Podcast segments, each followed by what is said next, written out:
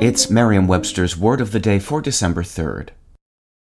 Angie's list is now Angi, and we've heard a lot of theories about why. I thought it was an eco move. Fewer words, less paper.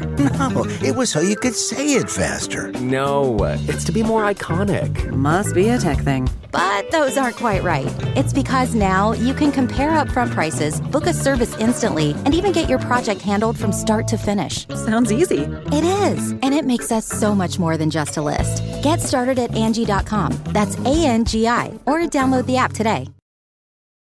Today's word is perceptible, spelled P E R C E P T I B L E.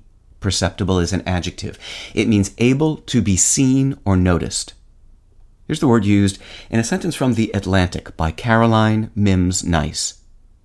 On Friday, in a bizarre act that immediately went viral, two climate activists covered a 130 ish year old Vincent van Gogh painting with tomato soup at the National Gallery in London. Video shows that the orange soup did not seep into the yellow painting, but rather rolled and dripped down the front, a barely perceptible layer clearly separating it from the art. The work reportedly suffered no damage except to its frame. See here, if something is perceptible, you can perceive it. Perceive means to notice or become aware of, or capture it with your senses. Those who are linguistically perceptive may wonder if the word perceptible comes to us from Latin.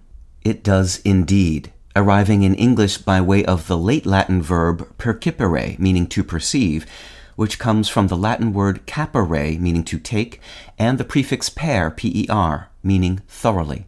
Perceptible shares the capere part of its ancestry with a number of other English words related to seizing or being seized, including capture, captor, captivate, and even the word catch. An even closer relation of perceptible is perceptive. While perceptible describes what can be perceived, perceptive describes the one who does the perceiving. Perceptive was formed in English from perception, which is also from percipere. With your word of the day, I'm Peter Sokolowski.